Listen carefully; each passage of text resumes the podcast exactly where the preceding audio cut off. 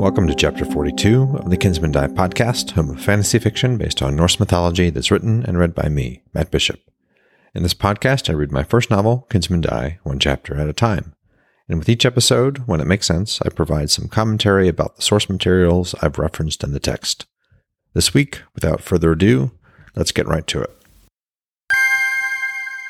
Chapter 42 A white moth flitted away into the swirling mists leaving behind the broad table around which the Aesir sat and spoke. Higher and higher it flew until the white mist below it undulated like the sea.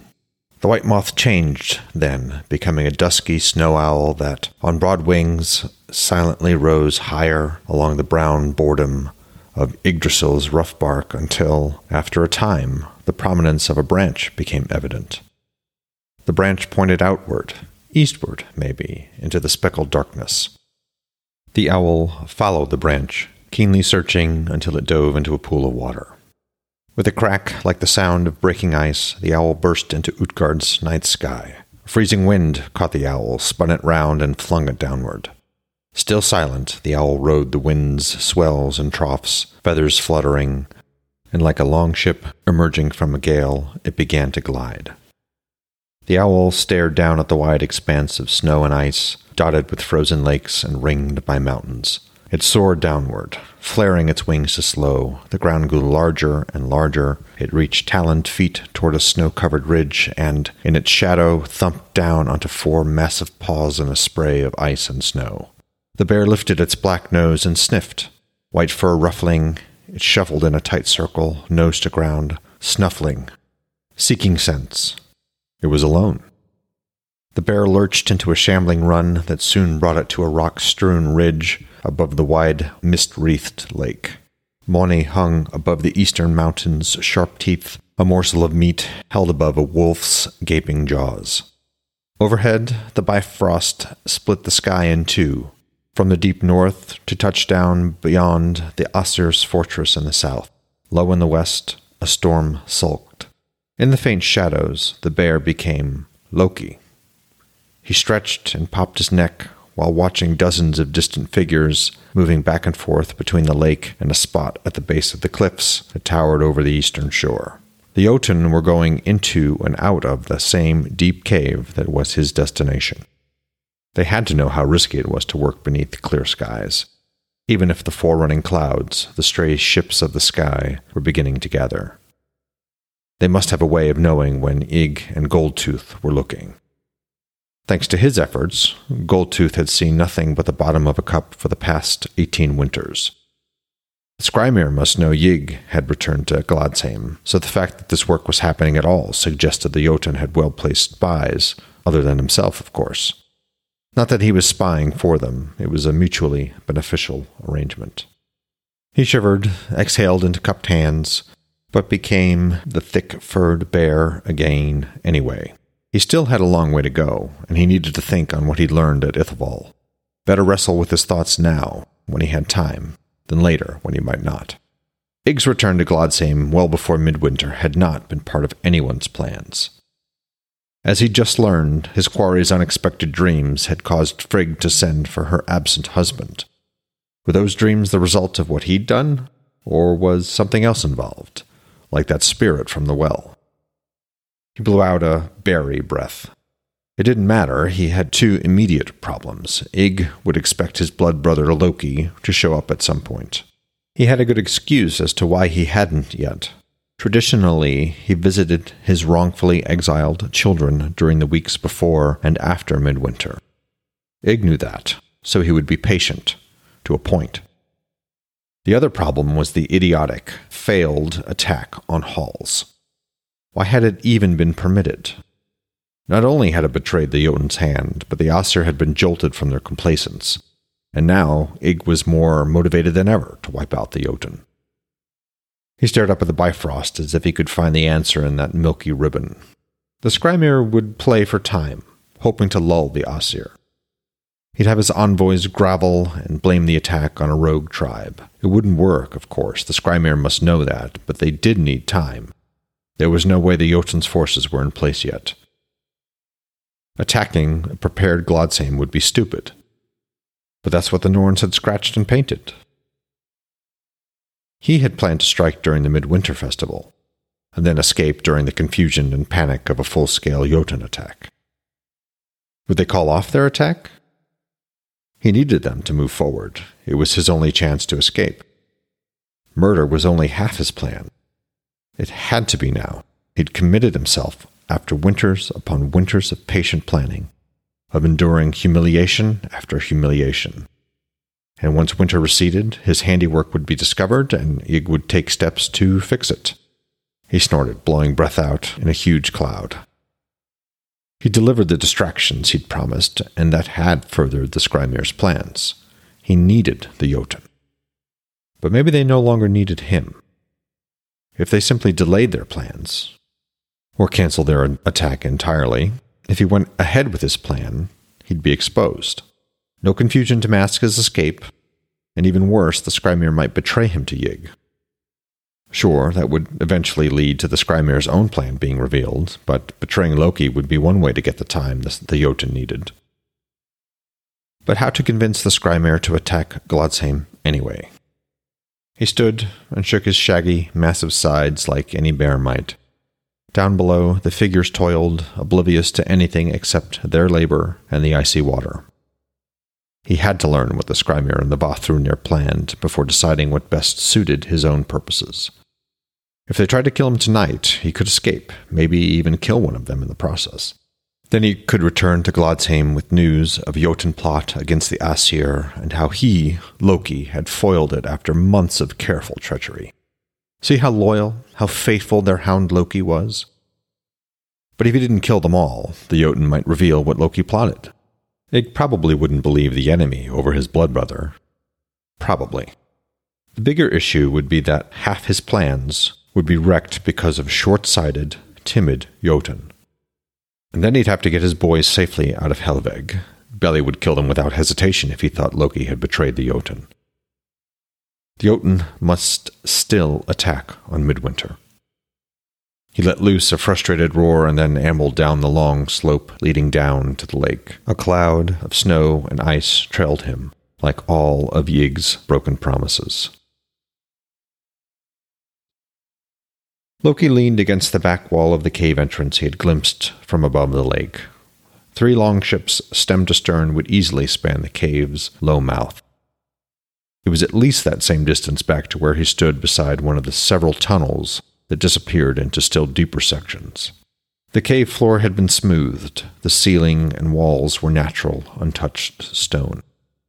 Dozens of braziers set along the curve of the inside wall cast an uneven, ruddy light throughout the cave. Still more braziers, one every few spear lengths, lined the tunnels. The hulking, wild shadows thrown against the walls made it seem like a tribe of giants labored silently in the cave. Their task was gigantic, but the Jotun were not. After descending from the ridge, Loki had shifted to his Jotun shape and presented himself to one of the outlying sentries. Since he was expected, the sentry had escorted him to the cave, delivering him into the custody of the stocky warrior who stood beside him now. During the short walk along the cliff face, he had observed a handful of workers standing waist deep in the frigid lake amid chunks of thick ice. With long poles, they pulled dark shapes up from the black water and then pushed them back toward those standing in the shallower water. More Jotun floated those shapes onto rafts, which they shoved and prodded toward shore. Once on shore, still more men dragged laden rafts free from the water, up and into the cave. Now he saw the other half of their labors. A pair of workers emerged out of the tunnel to his left, casually dragging an empty wooden sledge toward the mouth of the cave. They passed another pair, bent backed, hauling a laden sledge toward the tunnels. But it was the cargo on those sledges that really interested Loki. As one passed by, he got a good look. As if deeply asleep, two Jotun laid side by side on it, each wrapped tight from head to foot in sodden, white strips of brown cloth, still flecked with ice and frost. A metal disc rested above the heart of each figure, with a single rune pulsing slowly in the center. Awe inspiring, isn't it? The voice was quiet, deep, and calm, much like, in a way, the frozen lake from which these bodies had been dragged. Startled, he forced himself to incline his head in greeting before saying in the Jotun hand speech, Indeed it is, Skrymir. Long ago, he had journeyed with Thor into Utgard and battled with the first Skrymir, the one after whom all the other chiefs were named. This Skrymir and that one looked similar. But that had been long ago, before he'd even met Angerboda and had children with her. You are late, son of Farbauti. The Skrymir's fingers moved smoothly as they formed the words. Fewer lines and wrinkles marred that lean face than Loki would have expected of so aged a Jotun. I've come as we agreed, and I bring important news. The Skrymir's fingers danced. But were you pursued? Does Goldtooth even now listen for your every word, with ears keener than a hound's? Does he seek you with eyes sharper than an eagle's? Goldtooth primarily concerns himself with finding the bottom of a cup, as you well know. When I left, the Aesir were still at Ithavoll. So you were with Goldtooth then? Loki gestured toward the string of sleeping Jotun being dragged into the cave's depths, then signed.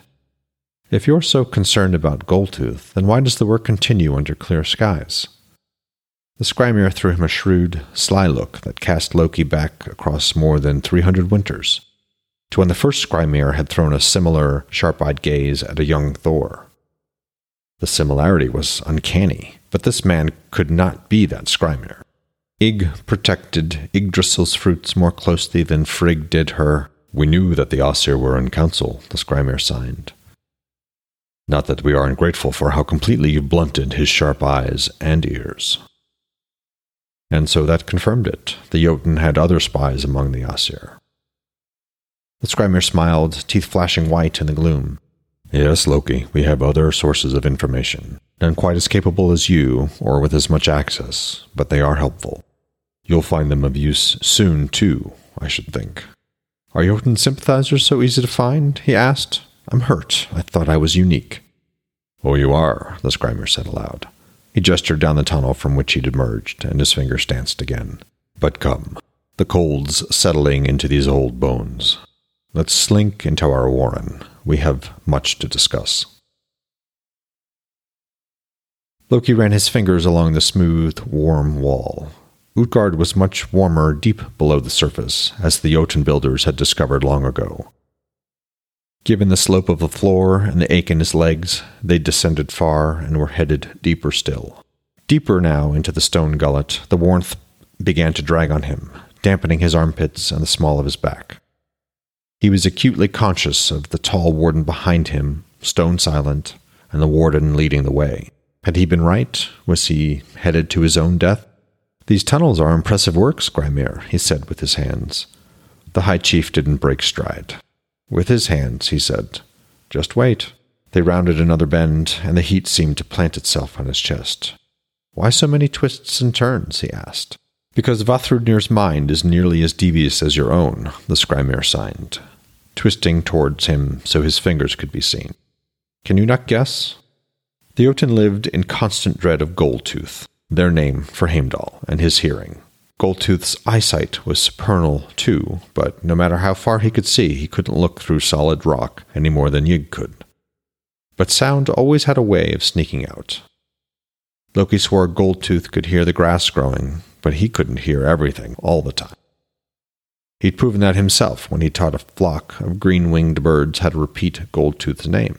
His theft of Freya's necklace, which had led to his fight with Goldtooth, the one he'd made sure to so spectacularly lose, had provided the perfect excuse for what everyone still called a bit of mischief gone horribly wrong. I assume they helped trap sound beneath the ground? The Skrymir nodded. Well done, Loki. They do indeed. At least we think so. Very hard to test. Then why does the one tunnel up top run straight? Nothing's ever said there, and double sets of heavy doors stand between the surface and that tunnel. The chief halted beside a blank wall while the tunnel ran on. He banged the butt of his knife against the smooth rock beside him. Only one set here. With a clunk and a long grinding, the wall pulled away from the Skrymir. Light peeked out around its edges, and then it slid to one side. As it moved, yellow light fell in a widening slant across the corridor. The door clicked to a halt. The chief stepped through. As soon as Loki stepped out of the hot, close tunnel, it felt like a weight on his shoulders had vanished. No more roof an arm's length above his head, only the feeling of a great, shadowed height up into which he might, as an owl, soar. We're careful to only engage in the work when we're confident Goldtooth is otherwise occupied, which is often thanks to you. The Skrymir waved a hand toward the empty space. Have a look. Loki took another step out and realized he stood on a wide pathway cut into the living rock. The path ran level off to his left and dipped down on his right to wind gradually down the cavern's perimeter. Just as the ceiling rose upward, so too did the ground plummet away beneath. It made his head spin. As his eyes adjusted to the sheer scale of the cavern, he picked out more details, particularly with the twin glow of the braziers behind him. The heat was less oppressive here, thanks to the gently flowing air that carried with it the acrid tinge of smoke and the richer smells of cooking meat. From what he could see, none of the cavern, except the path where he stood, had been shaped with Sather. High above, the ceiling glimmered as if it were the heavens themselves and not just the reflected light of the thousand fires scattered among the stalagmites below. And around those fires, figures moved. He turned and saw only one warden now facing the stone door and working the metal levers that moved the door along its track. It clicked shut. He'd never been fond of caves, much less the idea of being trapped in one. The Skrymir caught his eye, smiled faintly, and stepped up beside him. In a sweeping gesture, he indicated the huge cavern and the fires below. This is one of many such chambers scattered throughout Utgard. As we wake our brothers and sisters from their long sleep, they live, train, and prepare in these places until they are called upon. The older Jotun's eyes were a weighty black in the low light. And remember, Loki, these are your people. I know how badly you and your family have been treated by the Aesir, but consider these many thousands more who've been similarly treated. And what you do, you also do for them. He stared down into the cavern, nearly a reflection of the night sky he'd sat beneath earlier. Of course, the Skrymir was trying to make sure that he, unpredictable Loki, stayed loyal to the Jotun cause, and trying to make him see that despite his very personal need for revenge, the coming conflict wasn't just personal. But none of that meant the Skrymir was also trying to deceive him. Actually, he was being shown the truth in much the same way Ygg had brought him before the Norns, so that he could hear their prophecy with his own ears. He glanced back at the Skrymir. Loki knew, he knew it, that this man before him would not break his word like Ygg had done. If for no other reason than what the Skrymir did, he too did for his people. The Skrymir held out a hand to him. Loki took it. Loki stepped into the high ceilinged room, well lit by witch lamps set in sconces. The floor was smoothed and covered by rugs. Heavy looking wood furniture was clustered in a few areas, including a large wooden table flanked by witch lamp braziers. Excuse me for a moment. Skrymir stepped in behind Loki and tugged the heavy door shut. He then lifted a long metal rod from where it lay flush against the wall and rotated it up like a man raising his arm. The action of the metal arm pressed a leather skirt tight against the door's edges. With a scrape and a muted ting of metal on metal, the Skrymir shoved a hefty pin through a pair of holes in a bracket and bolted to the wall. It appeared to keep the metal arm in place. Doubly trapped, or perhaps triply now, he'd lost track. Loki waved a hand at the door. What's that about? Vafthrudnir says it helps keep the sound in. Yet another precaution, eh? If we're overheard, the Thunderer will crack the mountain and scoop us out. But deep as we are, and with several sealed doors between us and the surface, we are safe to speak aloud. The Skrymir gestured toward a nearby clutch of four chairs set on a big rug. A small table was set with an array of food and drink. So please, Loki, refresh yourself. Sit. The Skrymir crossed the room and took one of the chairs that faced the door. Loki was forced to either show trust by sitting with his back to the door, at least it was sealed from the side, or show distrust by sitting beside the chief. He delayed making the obvious choice by helping himself to a small cup of wine and filling a small platter with some dried fish and bread as much to quell his belly's rumbling as to buy a moment to think. The Skrymir leaned back. Before you arrived, I was reviewing the last information we received from the shaman with Alma's warband. Before he was killed and we lost that warband. Do you have any more insights into that fight? How much to tell him? So far, this reception was going as expected, but he was also locked in an underground cave with a man who might intend to kill him. He gestured toward the small table. Can I bring you anything? The Skrymir made a dismissive gesture. No, I'm fine. Food and drink in hand, Loki sat down opposite the Skrymir, back prickling, and took a deliberate swallow of wine. Why show himself a liar over something so easy to verify, and a bit of truth might win some tidbit in exchange and help him figure out who the Jotun spy, or spies, might be? He could use that to his advantage. The Skrymir betrayed no annoyance at the silence. If anything, his black eyes twinkled as if he knew exactly what Loki was doing. Perhaps it will save time if I tell you what I know. Amma attacked Halls in Vithi. The last communication we had was that the town had been razed, its people driven out, and his warband was preparing to engage with Jarl Vidars. We've heard nothing from him since, but. Loki nodded. Vidar's warband wiped them out, and based on what was not said at Ithavoll, Vidar used some say there to make the victory possible. Ygg avoided the subject entirely. Vafthrûdnir said as much. The Skrymir's expression soured. Ygg was there at the battlefield? He was, along with a full company of Einherjar. They arrived the morning after Vidar's warband. The Skrymir's fingers drummed on the arm of his chair. Loki frowned. What are you not telling me? The Skrymir gave him a shrewd look. I suppose it doesn't matter now, or at all, really. Vafthrûdnir watched the battle. He said that Vidar is a berserk and that he lost control of his Fylgja. Really? The prickling of his back redoubled. You didn't know? Was this entire conversation a ploy to test how truthful he'd be?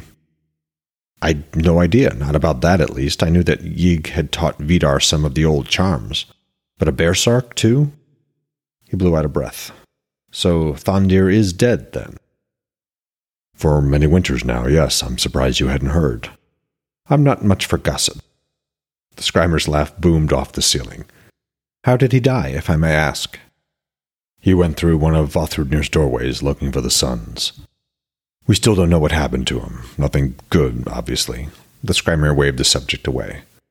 But tell me, why do you think Ygg wouldn't want it spoken about? Simple enough, really. Making Vidar a Berserk meant that Ygg broke another promise. The next Berserk was to be a Vanir. I assume Freyr and Freya know, but are keeping quiet until there's something else they really want. But if they didn't know, then he might be able to use that issue to drive a wedge between the Aesir and Vanir.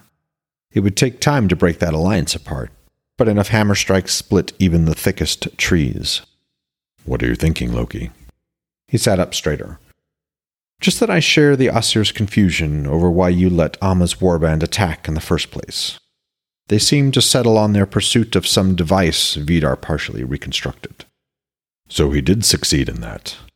Partially, yes. They believe it's Svartalvar made, which Freyr and Freya weren't happy about. Does that device do what I think it does? The Skrymir nodded. They haven't guessed? Not yet. They think the warband slipped across the breach or smuggled themselves into Asgard via the trade route. Good. Loki snorted. Vidar stayed behind in Halls. He'll figure out how the warband got there soon enough. Before midwinter, I expect, the Skrymir said. Then why did you let Amma attack? Why betray your biggest advantage long before you needed it? The Skrymir frowned. We don't think Ygg already knows about the doorways, or even their possibility. But even if he does, he cannot find the doorways without a functioning device. You're that certain Ygg doesn't know about any of this, or that he can't, through other means, find these doorways? Reasonably so, yes, the Skrymir said. So, not at all certain. Are you confident that your attack will still surprise them? Because they're preparing for the worst right now. The Skrymir spread his hands. That's one of the reasons why I wanted to speak with you face to face. Loki raised an eyebrow and sat back. Here it was. We cannot attack on Midwinter as planned, but we still need you to go ahead and kill Balder. So, they weren't going to kill him after all. They wanted him to kill himself. Well, folks, that was chapter 42 of Kinsmen Die. I hope you enjoyed it. I apologize for not providing a plot summary before the chapter this week. I was trying to keep the reveal of Loki in this chapter a bit of a surprise. He's also been present in the chapters ever since we encountered the first white moths in Ithavoll. There was again a lot of talking in this chapter, but again, I hope you're finding that the plot is advancing, and now we know what Loki intends to do murder Balder. How will he do that when the book's established that Balder cannot be killed? And yet the books also established that Balder's having some weird, death like dreams. So I hope some mysteries remain. Next week, we're back with Odin. Until then, if you have the time and inclination, please rate or review the podcast. That helps boost the show's visibility, as does sharing it.